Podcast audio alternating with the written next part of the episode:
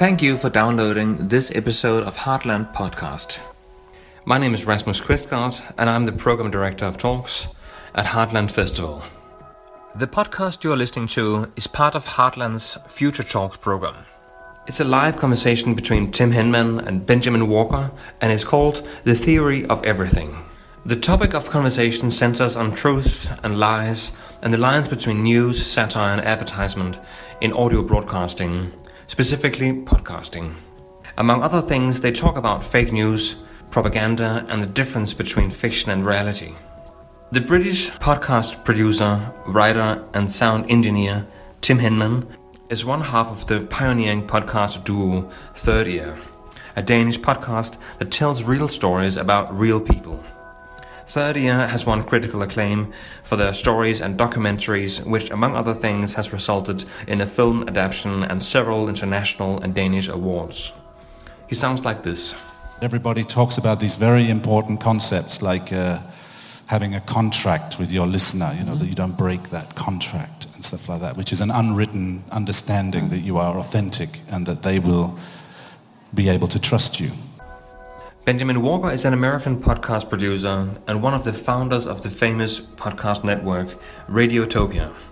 On his show, Benjamin Walker's Theory of Everything, he relates journalism, fiction, and art to the world in the future. He occasionally explores how listeners consume, and he often experiments with the lines between make believe and reality and lets the listeners interpret.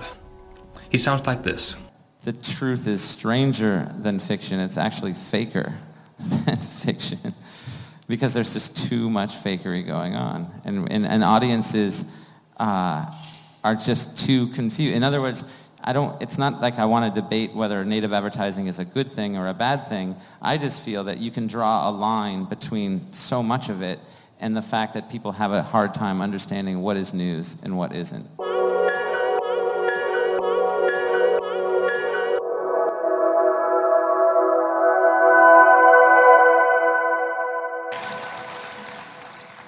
Wow.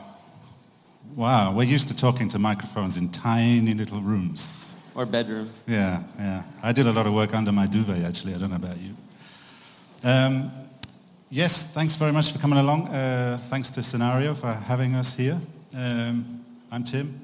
That's Benjamin Walker. Hello. Um, as was mentioned, we are going to talk about some pretty important things that which we may or may not know anything about. I'm not sure. We're going to talk about the truth and lies, truth and lies, the future. And we're going to talk about podcasting because we are podcasters. That's what we do, right? Um, And have been for a while. been for a while. And we, we're going to start with one of those cozy anecdotes about how we first met, which happened actually eight years ago. Yeah, yeah. I was here doing uh, a piece for your Third Ear when it started, I think, in, or as a podcast, and we both grudgingly talked about how much we hate that word, podcasting. It wasn't so much of a word back then, right? Well, we, we were thinking about more, are we radio people or are we podcasting people? And it's now that, you know, a few years later, I'm, I'm curious, when did you decide that it was okay to be identify as a podcaster? Uh, well, I remember there's a common friend of ours, Pac Malinowski, brought Ben over, and he brought us over to our little studios before we even published the first Third Ear.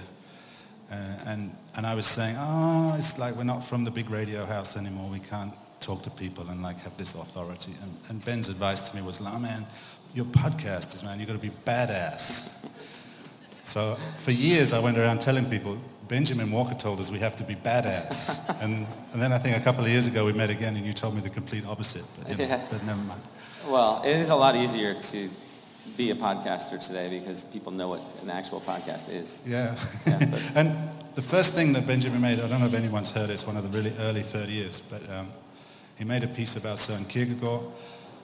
And interesting, one of the things he did in that piece, he wanted to go and talk to people about Søren Kierkegaard, but he, he wanted to talk to Joakim Garff, who'd written a biography of Søren Kierkegaard.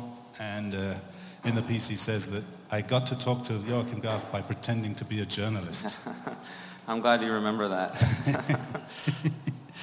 Anyway, well, we, we, we're going to play lots of audio clips, short ones, and um, we'd like to start with the first one, if we may. It's very short, It's historic. Ladies and gentlemen, we interrupt our program of dance music to bring you a special bulletin from the Intercontinental Radio News. At 20 minutes before 8 Central Time, Professor Farrell of the Mount Jennings Observatory, Chicago, Illinois, reports observing several explosions of incandescent gas occurring at regular intervals on the planet Mars. The spectroscope indicates the gas to be hydrogen and moving toward the Earth with enormous velocity. We now return you to the music of Ramon Raquello playing for you in the Meridian Room of the Park Plaza Hotel situated in downtown New York. Stop, cease, thank you, great. Uh, that was a tiny clip, the very, very first bit of War of the Worlds broadcast in 1938 by Orson Welles Mercury Theatre Company. Can everyone hear me, by the way? I've been told I'm talking too quiet. Can you hear me? Yes. Louder. Louder. Okay. Like this. Yeah. That's more like it. All yeah, right. yeah. Okay. Like I say, we normally talk in cupboards. So, yeah. All right. And that is a very old piece of audio. That's like almost 80 years old. Yeah, 80 years old. And yeah, most people know the story of it, right? I mean, yeah. But it, it's, it's always, I think, what attracted me to that medium in that, you know, I think it's the one medium where you can still fake people out because they think if it's on the radio, it must be true, right? There is a, I, I do experience there's a kind of a weird expectation that things that are on radio are supposed to be journalist, more journalistic than other things, or people are more realistic or something. Yeah. Unless, you, unless you wave a flag and say this is drama. But. Yeah, it's interesting that you even use the word journalistic because I feel like even with some of the fake, fake stuff I do, just because it's audio, like if I had tried writing this, you know, like maybe um, one of the things we're about to play, this, this drone bit, it would never have worked, but because it's audio, you know, now it's, you know, on the podcast, but it, it has a gravity that just would not be anywhere else. I think it's time to play a little clip from uh, yeah. Benjamin Walker's theory of So it's, it's not the War of the Worlds, but it's, it's, it's, it's trying to do something similar. that it went down. He laid the whole thing out to me at this party. He says, Ivanka walked him into the Oval Office a few weeks ago to introduce him to her father. And after they say their hellos, this guy could see that Trump was visibly upset. So he asked the president what's bothering him. And Trump tells him about how mad he is about Assad, who just gassed all those beautiful babies. And so this guy whips out his iPhone and shows Trump his app zooms in on Syria, and he zooms in on this Assad air base, and then he hands his phone to Trump and says, press the red button. So Trump presses the button and calls up a drone, and in less than three minutes, he's dropping bombs on this air base. Real bombs. No, no. The, the whole thing is a simulation. It's, it's meant to showcase how the app would work. But Trump he can't stop wondering how much time would it take for the actual U.S. military to do the same thing. This is why he launched the strike. Come on. Well, this guy showed me a text he got from Trump later that day. Four hours, 37 minutes, and 26 seconds from order to explosion. Sad. So Trump has Ivanka bring this guy back to the Oval Office the next day. And Trump tells him, I want to fund you. Fund what, though? You said it was a simulation. Does Trump not know what vaporware is? To be honest, technology isn't the issue here. You're but, saying it wouldn't be that difficult to build an app that would allow anyone with the click of a button to control a bunch of drone armed drones that are just flying around waiting to drone people. That would take like a day. But again, it's not the technology that grabbed Trump's attention. It's the it's the idea that a startup, a business could do droning better and faster than say the entrenched establishment. You mean the military? Yeah. The Trump doctrine is all about business, not government. So does this business have a name yet? Trump wants them to call it "You Fired." So, you fired. I don't know if the echo was there, but You fired. you fired. Yeah. So tell, tell me exactly what you're doing here. Yeah, so this this is a lot of hearsay. It's just a, a friend of mine who's been a regular on the show for a long time who actually does work in uh, security-related industries. And I never know, even myself sometimes, it'll always start with a crazy phone call from him. He's one of those friends you have that'll just call you with a story like that. But the thing is, at this moment, I, I ran this a few months ago, and you know, in my country, my president is quite a character, and, and it's hard to keep up with imagining like what you know he might do in terms of like it's and I'm not alone in this. There are a lot of people who feel it's very difficult to do satire, and it's not even in America. I mean, it's it's very hard to do satire at this moment in time. Um, uh, yeah, so so I, I've been having some some some problems with that, but still, I will say. Because it's audio, I will still get emails from people like, whoa, how did you get this scoop on Trump's new plan to build an app for drones? But, you, but you're definitely not doing anything very hard to give it away, apart from the fact that it's... I mean, it's hearsay. I mean, again, there's like a friend of a friend at a barbecue that, that sets it up. Yeah, yeah. Uh, but I mean, you, you also mentioned to me that you find it quite difficult, in a way, to, to, to sort of make stuff up that is stupid enough to be fake. Yeah, yeah, it's hard. Especially in my country. But also I feel like in all media. Well, I don't know. I don't know. I mean, it's, you know, you, you have got, yeah, the prince of all presidents, you know, to, to, to help you out there. But, but is it, is it kind of, is it cramping your style? Is it damaging your game, this guy? It's hard. I mean, you know, we talked about some of the stuff we see on the internet that uh, uh, is also, you know, perhaps even making, you know, this, there's, yes, it's very hard. It's, I would have to say that I feel at this moment in time, um, the satire thing has been very difficult. I, I brought along a clip to play for you but because it's something I do when I'm supposed to be working is I start looking at YouTube and then I disappear down YouTube. Great resource for Yeah. procrastination. Yeah, excellent. Um, and I enjoy conspiracy theories and the different kinds of videos you can see about that on the internet, and there are many.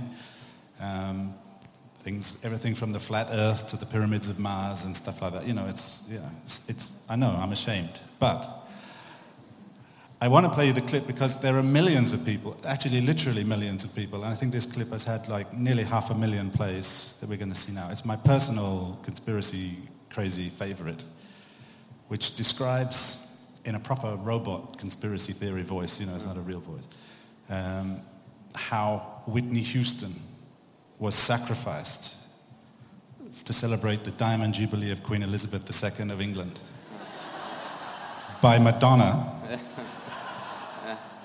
giving birth to the Antichrist in the form of Nicki Minaj. It's all there. It's Just all connect there. the What's dots. not there? But let's just have a listen. As the world mourns the tragic death of the singer Whitney Houston, conspiracy forums all over the internet are steaming with discussions whether she was sacrificed by the Illuminati to fulfill some evil agenda, as well as the sinister details about this event that of no way can be taken as mere coincidences.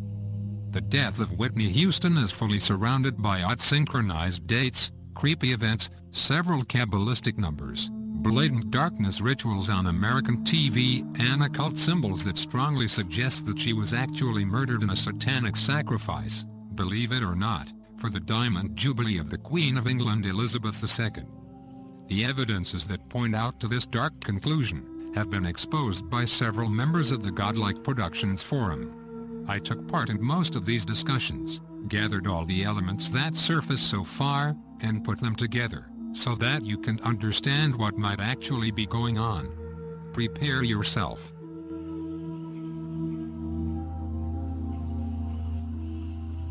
Let's start by taking a look back at Madonna's performance at the Super Bowl halftime, in February 5th. Dressing as a Babylonian goddess of darkness, she threw up a blatant occult ritual on American TV, accompanied by M.I.A., Nicki Minaj and dozens of dancers, dressed like pagan entities, priests and priestesses.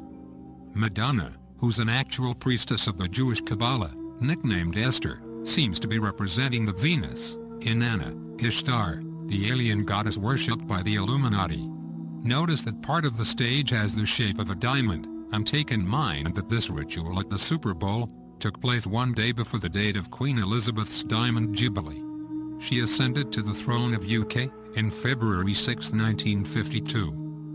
Thus, what are the odds of Madonna having performed an occult ritual for the Queen of England at the Super Bowl?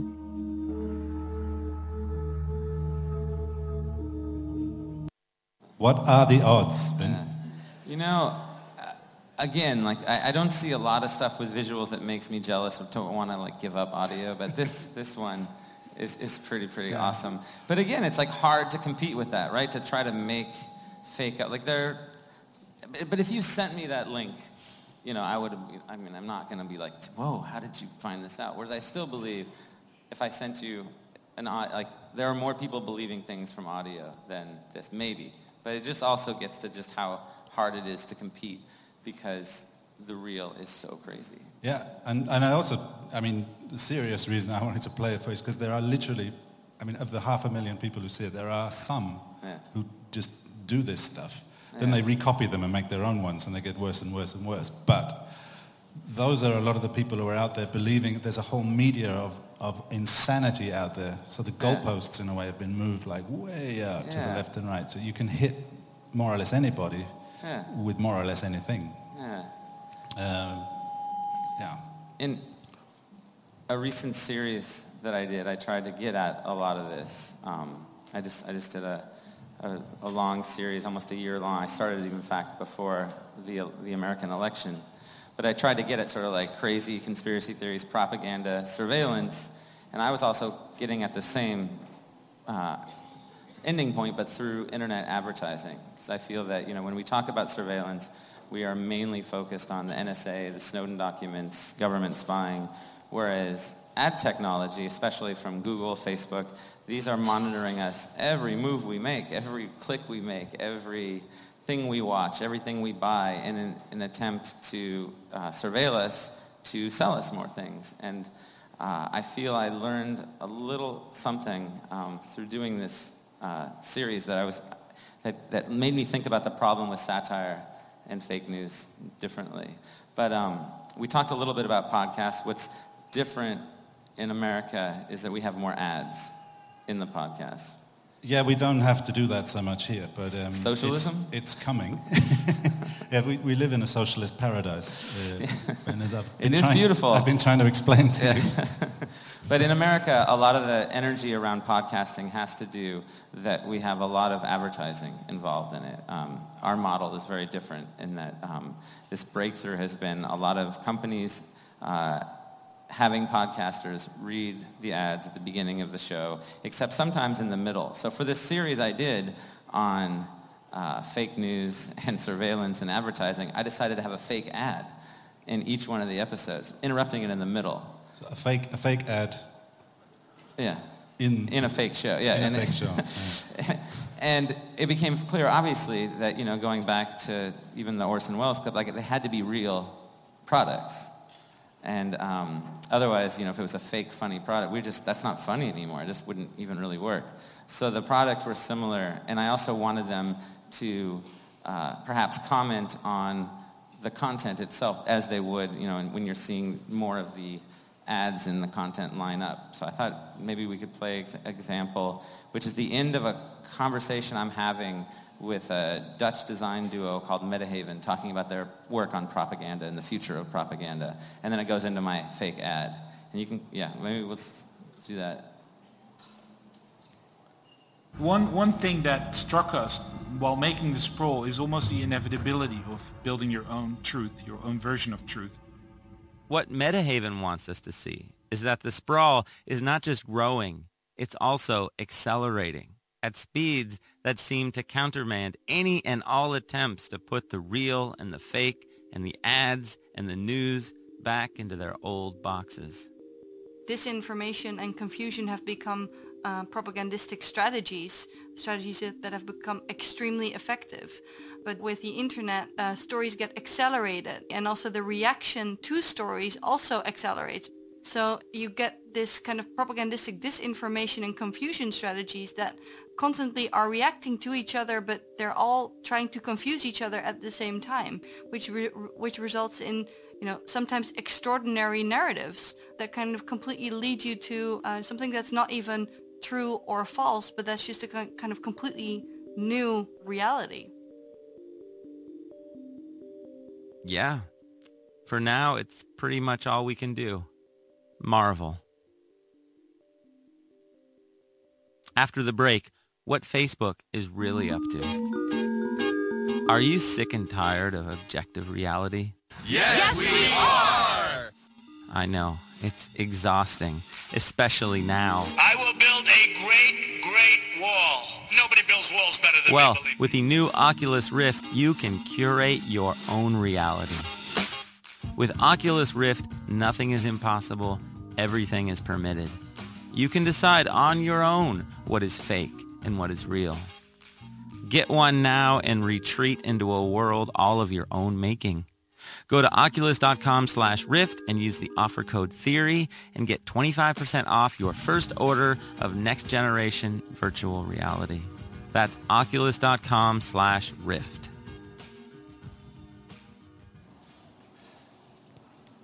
Twenty-five percent off with the with with the uh, the promo code So, theory.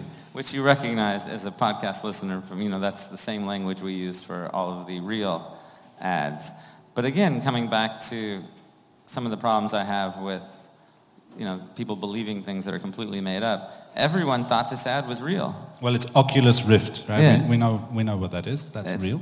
Yeah, it's a real thing, but the idea that they would be sponsoring my show, And just just to be sure, the people before they were real too, yeah. kind of. Oh yeah, no, the Metahaven was real. They're real. But I even like you could see that like oh like a hokey way of trying to introduce the ad interrupting the show, which again is something I don't really like to listen to. You know, you don't do ads interrupting the middle of your show. No, no, Yeah. not yet. Yeah. but just like you can hear that like break where I'm like, well, uh, what do I say? Okay, yeah, we marvel at this, but uh, the whole thing was a meta commentary on this, but everyone thought it was real, including one guy who was so wanted it to be real, he hunted down my bosses at Radiotopia, the network I'm a part of, and wanted to find me because he wanted it to be real, and so I interviewed him for the final giveaway in the series. So this is someone who actually he was concerned about the advert not being real, or he was. Well, you want to hear it? Let's just Yeah. let's hear the clip.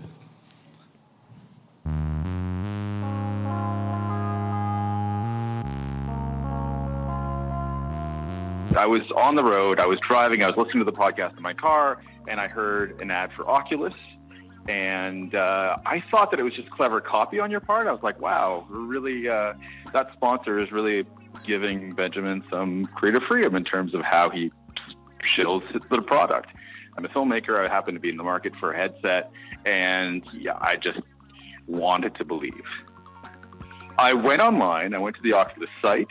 I looked for uh, a discount code, and it didn't work. So I wrote the company, and they wrote me back and said, we have no discount code for this podcast. We have no records. Maybe you could try Amazon. and I tried Amazon, and it, it didn't work for Amazon either. And at that point, I thought, if there's a 25% discount, I think I'm going to try everything I can to get this discount. So I, I went to the uh, your show's website. I think I went to Twitter. you liked my tweet where I I thought maybe jokingly I was calling it satire. Um, and then I wrote Radiotopia, who then forwarded the message to you. And did you buy it? I haven't yet. Ah, so you would have bought it if the discount was there. Oh, I will buy it. I just haven't gone through the motions. You're still going to buy an Oculus, but you definitely would have done it right then and there Oh yeah. had oh, yeah. that code worked. Yes. Wow. So it's basically my my satirical ad almost worked better than a real ad. Yes. You know what I really want to know is do you think I should get in touch with them and just tell them about this story as a reason for why they should support the podcast? I, I really do. I really think you can use it as an example saying, look, uh, I've got the reach. Uh, obviously, people are responding. Um, maybe you should sponsor my show. Maybe what I'll do is I'll wait. I won't buy the Oculus until they sponsor your podcast.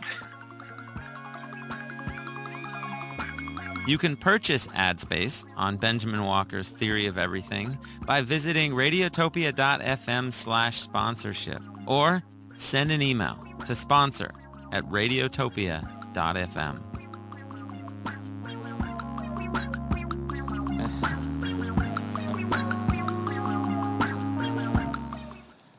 So that did end with a couple new sponsor queries. I was told by the ad people. So really, you can just keep this going. You can just Oh, keep on going. no. Eventually, someone's going to pay you some money. I was very happy for this experiment to end, and it, it was really disconcerting how many people believed that these were real, even though like the number of clues I would put in. And what I feel I learned from this, because you know one of the things I talked about in the series about ad technology is this blurring over us as you know when we encounter especially internet advertising we don't know if it's an ad or if it's content. The term in vogue right now is something called native advertising but it's, it's it has other names. Uh, advertainment, my personal favorite. advertorial. Advertorial. yes. That's but that's the one in, in vogue right now is, is, is uh, native advertising. And advertisers love it in that they can confuse um, the audience and that's why it sells. And even in audio it's especially blurring because it's my voice. So even if i'm using the copy it becomes part of my show because what we do is our own voices. So it's especially blurry. And i feel from at the end of this experiment what I realize is that maybe I don't have a satire problem, but more I have a, a too much fakery problem. In other words, it's not that the truth is stranger than fiction, it's actually faker than fiction because there's just too much fakery going on. And, and, and audiences uh, are just too confused. In other words, I don't, it's not like I want to debate whether native advertising is a good thing or a bad thing. I just feel that you can draw a line between so much of it and the fact that people have a hard time understanding what is news and what isn't. In other words, there's a direct, cor- there's a direct connection. It may even be a consequence of that. Yeah. that guy. Um, you told me something that happened in Copenhagen just yesterday. Oh, it was amazing. before. I was, So, I was at a coffee shop and there was a Danish Coffee Collective Yeah. serving excellent variety. good coffee. But there was a Danish ad executive and a Australian ad executive talking about making ads, and they were talking about native advertising, and they were kind of sad that the clients were so into this native ads because they felt the ads themselves were more authentic than the native ads, which is sort of like all journalists are con- complaining about, and makers like myself about there's this, this confluence of things. It's difficult for us to make authentic fake. I can't compete with all of this fake. And they, as ad makers, were complaining that they couldn't compete. It was amazing. It was amazing to overhear that. We, we were offered at Third Ear, uh, only one time ever, uh, a commercial sponsor, and it was right at the beginning. Yeah? And I think was it was, it? A, it was a mistake, I think, because we were talking about it. What, would that be a thing, and could we do that? And the only people that rang was Burger King. No. Really? Yeah, and I'm not quite sure how many beats went before like we, everyone said no, but there were one or two beats when we thought eh, no. So would you like eat burgers we, we, on- in we your could have done that. We could have. Mm, the the big Hmm. year will continue after my big, big belief. Yeah, yeah, but they didn't ask for anything like that, and I don't know. Maybe the advertising industry in America is more sophisticated than it Yeah. is here. Uh, so far, people haven't done it. There are people now starting to do sponsored things and this, that, and the other. And yeah, I don't know. I don't think people have such a hard time spotting the difference. Maybe you're just making it too difficult for them to, Yeah. to hear what, they, what you're doing. Yeah, anyway, it's something I'm debating right now. I feel that it's, it's uh, something to try to figure how to approach, you know, moving forward, how to compete with all of this fakery as someone who wants to do fake. It's almost like, do I just give up and make real stories? Well, it's an option. Yeah. Um, yeah, I mean, I, I think it's a lot to do with finding a specific level, and people here talk a lot about, or journalists, Yeah. which actually I don't count myself as one either. I'm not trained journalist or anything. but everybody talks about these very important concepts like uh, having a contract with your listener, you know, that you don't break that contract and stuff like that, which is an unwritten understanding that you are authentic and that they will be able to trust you. Yeah, but I don't. The journalists don't own that. I mean, I feel that even as non-journalists, we are working with something similar. Like, and I feel like that's what makes even the War of the Worlds clip work because there's a there's just some thing that that works so well in audio. Yeah, but it also strikes me that there's no real reason why anybody has to pay attention, and especially with podcasting and the way media is splintering mm-hmm. and going into the future. That we come, for example, I come from a public service, big house broadcaster where those kind of rules were kind of taken for given. Everybody assumes, oh, well, of course we would never tell lies, Yeah. uh, not intentionally. Um, whereas new media is coming up from anywhere, has no control actually, Yeah. doesn't even come from the same country as you might be listening to it in. So you can do whatever you want. Yeah, but you can see that, that, that new dynamic playing out in my country with the advertising because in the public radio world where most of us come from, especially in the network I'm in, Radiotopia, the newscasters would never use their own voice to read an ad. In fact, it's forbidden. I mean, that would just be common sense not to do that. Whereas one of the pushes driving podcasting is because that's allowed and that's where the advertisers want to spend their money. They want the host read ad. So in other words, it's, it's this, because it's a new thing, the rules have been kind of broken and, and you just, like a spigot. It's just like pouring out. But what if you, if you get away from adverts and get into, into stories themselves, though? There's also plenty of fake news being Yeah. generated around the world, real stuff, malicious fake news, deliberately created bad stuff. This is being created by people who are not under any obligation to do a No. better job. No. Are you just making the situation worse by uh, doing what you do? Yeah, again, do I need to just sort of take a pause and return to just telling real stories? It's, it's something, to be honest, how to deal with this, this thing I'm calling faker than fiction is, is something I'm just trying to figure out. I'm, in this next series I'm going to be starting on, it's going to be a big, big theme. I did once. I mean, back in the day, uh, I made a piece. Um, So you solved all this already. I've solved all of this with my years of, of experience. I should have just Well, given you a call. When we started Third Ear, we had the same thing. You know, should we only tell true stories? A lot of people have heard the stories we've made, which are true stories. We construct them a lot. We edit them a lot. We do a lot of things to make them sound better uh, and to make the people who tell them sound smarter or, or more, more like we want them to sound. Uh, but they're nearly all true. But some people asked us many times, have we been asked, is this guy an actor? And we're like, well, nobody could write script as good as this guy talks, which I mean, he's way better than an actor. He's for real. But we did, and the last time it happened, I'm going to make full disclosure, uh, I'm going to play a little clip from something I made in 2010, which was in a program about how I had to make a story. It was a, the story was I needed to find a story. There was no story, so I talked to a bunch of fiction people, film directors and playwrights, and about how do I make a story out of nothing. So it was pretty obvious that it was about constructing. Uh, and then at the end of it, I play, uh, I make this scene happen, which we can hear here. At this point, I had to try and explain what I was doing here. Something to do with the murder 250 years ago. That may or may not have actually happened here. Øh, øh. This is Henrik. Henrik. Ja. And Henrik works here.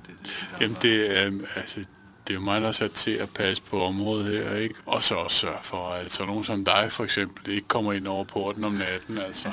Henrik and I got talking. Det er ligesom, der er så mange ting, der sker, eller har sket her omkring med det her bygning, der sådan skjuler en, en eller anden sandhed, som man ikke rigtig kan sådan afdække på en måde. Det er lidt svært at, at regne ud. Det her What Henrik was about to show me was something I couldn't possibly have made up myself. Sometimes truth is just simply better than fiction. Er du klar over, at her, vi flytter bare, vi kan bare flytte en lille smule her, her bagved, og så kan vi jo komme ned i gangene. I hvad? I gangene, der ligger jo gange, altså under hele Frederiksstaden, som går fra Medicinsk Museum over på Amalienborg, Molkes Palæ, længere over til Marmorkirken. Der det er jo et system af gange, som ligger herunder. Så de er det stadigvæk? Ja, det er de der. Now I can tie my story together.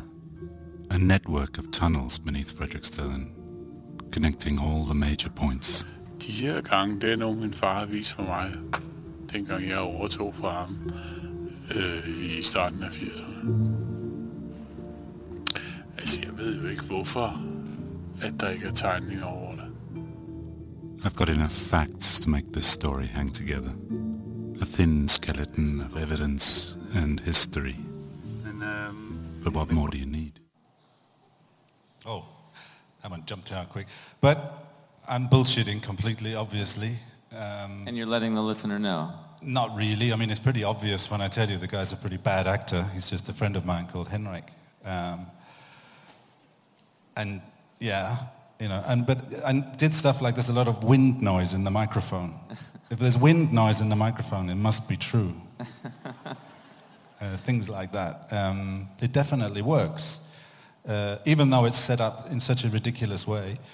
Even though Henrik is so unconvincing in, in so many ways, I, at least a dozen people have asked me where those tunnels are in Fredrikstad, the connecting the royal palace with the all of these sort of places since then. And and I'm like, seriously, you didn't like you didn't get like the whole point of the show was about making stuff up. Uh, but of course, I said I couldn't make this up. I said that in the piece, so obviously I'm telling the truth, right? And and so you said you made this a few years ago. What when you had those 12 people come up to you, were you did that bother you enough to say that you, you, you have to not do this or, or Well, it's a choice that happened then, which is, I guess, a similar place that you, well, you've gone a lot further down the road, but we do make stories that really do affect people's lives, are serious stories about people's experience. And suddenly it started feeling like really, if we start making things unsure, we're going to make it really hard for people to believe. At the same time, something you said to me uh, not very long ago, people often ask you why podcasting is, you know, what's the difference between podcast and radio and stuff. And the stuff we make, we make it in the way we want to make it and we construct it and we do all of that stuff. And you, I'm now going to use this one instead of uh, be badass for the next five years until you tell me it's not true anymore. But you just said, well, podcast is just better than radio, Yeah. you know. But whatever you mean by that. no, no. It, in a way, it's like in the p- clip you just played, where where truth is better than than fiction. Um, there, th- yeah, there's just something about I think at the craft and the kind of people who are working in podcasting that just have less interference from just structures that have existed for many years, without even like saying that those structures are the problem. It's just that there's just a traditional way of doing things, and there's so much doing things differently that have been allowed in podcasting that yeah, I, I'll stick with the word better. Yeah, but we also find, I mean, the, the way we tell stories very subjectively, and going forward, people seem to be responding more and more to that. Is that the whole idea of objectivity is kind of going to go in a little out the window, and that the way forward is to just tell stories better. Yeah, I, I, I do think, you know, also when you brought up sort of this moment, you know, before you played the clip, we talked about this moment in time where, you know, this whole post-truth moment, even the, the Metahaven duo was talking about this, that it is, you know, in terms of like thinking about society, it is problematic that, that we, everyone has a different version of, of, of what is true and the amount of fakery going on. That does make it seem like, you know, my duty as a human being should be to just like say, sorry kid, you wanted to do fake stuff, but you have to stick with reality. But no, I, I did, the reason I set out to do this is I, I, I'm not a journalist either. I wanted to make stuff up. And it just feels like, uh, yeah, we're, we're at a really weird moment with this. And I'm glad you worked it out for yourself, but uh, I'm still trying to figure it out. Yeah, I don't know though. I mean, documentary is a pain in the ass because it doesn't always work out as well as you want it to. Um, so that's a kind of an easy way. The, the, the 12 people, was that like, you know, like concerned listeners that wrote you in? Were there? These were people I just met that came up to me and said, oh, And it's still happening. not so much anymore, but uh, it hasn't been heard for a while. But, Okay. I, but we could do the same again. You Yeah. know, we could, you could just, and that's, I mean, I, I'm now in serious personal crisis because I've actually recited some of the shit I heard in your show to other people. Which yeah, which is so fun, right? I mean, it's not like I'm trying to like the goal is not to confuse. I want to take people to another place to, you know, suspend belief and you know take the listener somewhere, just as you know a documentary storyteller would. It's not just like hey, I have everyone thinking the aliens are inv- invading. Um, that said, it does it seems more fraught at this moment. And the idea of suspension of disbelief used to just belong to the fiction makers. Yeah. Right? That was that was their thing, but Yeah, not yeah. so much anymore. Yeah, but and again, I don't know the Denmark context as context as much as I know as my own, but you know, just yeah, in the age of Trump, it's it's you know like Pizzagate. I don't know if you remember that story. Um, it's it's bonkers. It's a really really weird moment, um, and and it feels dangerous. Hmm. More dangerous than the twelve guys thinking about the tunnels. Yeah, that doesn't matter. That's the point. I mean, it's easier to do a stuff about doesn't that doesn't really matter. But um, we're going to have to sort of wind up. We got no more clips. We've No, we're right out- out, we're of, out of clips. clips. And uh, the one thing that we thought, well, I thought actually after talking to you, that people should take away is is one thing for them, but it's a different thing for us. There's got to be a future, a way to go forward for us if you know with the, with this faker than fiction thing. I mean, you're just going to get dull on people in order to be good, or uh, I mean, I don't know. You you need to know. You need to go home, meditate, think about where you want to go with this. But do you have any clues? Um, again, like I said, I'm, I'm starting to think about uh, it from a format point of view. It's interesting that you said dull. That I'm almost thinking that, like, you know, the, the fact that you can't make up anything wild anymore, especially, say, you know, with drones and, and our orange president. But maybe, you know, maybe dull is a, is a way forward. Uh, it's just, yeah, maybe just tweaking it enough. but no, I really don't have an answer yet. I don't think anybody does. But then it's like up to them to Yeah. decide what uh, they want to listen to. Yeah. And the problem with dull is they don't. Yeah, there is something about Trump as a just a reality television performer, right? There's something so amazing that he's also understands just the power of making stuff up, and he, know, he knows the power of what if the whole thing isn't even about politics and it's just some entertainer guy really wanting to keep his audience. Well, I think we're pretty much done then. I mean, in terms of that, I mean, we got to say huge thank you to, to the people from Scenario for letting us Yes. sit up here and talk nonsense for, for like an hour or so in front of you guys.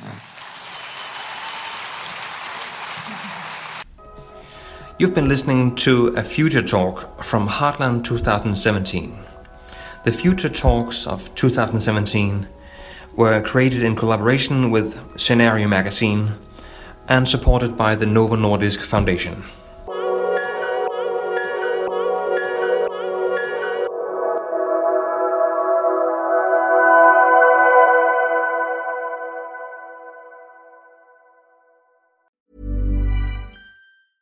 Even on a budget, quality is non-negotiable. That's why Quince is the place to score high-end essentials at 50 to 80% less than similar brands. Get your hands on buttery soft cashmere sweaters from just 60 bucks, Italian leather jackets, and so much more. And the best part about Quince, they exclusively partner with factories committed to safe, ethical, and responsible manufacturing. Elevate your style without the elevated price tag with Quince. Go to quince.com slash upgrade for free shipping and 365-day returns. Ever catch yourself eating the same flavorless dinner three days in a row?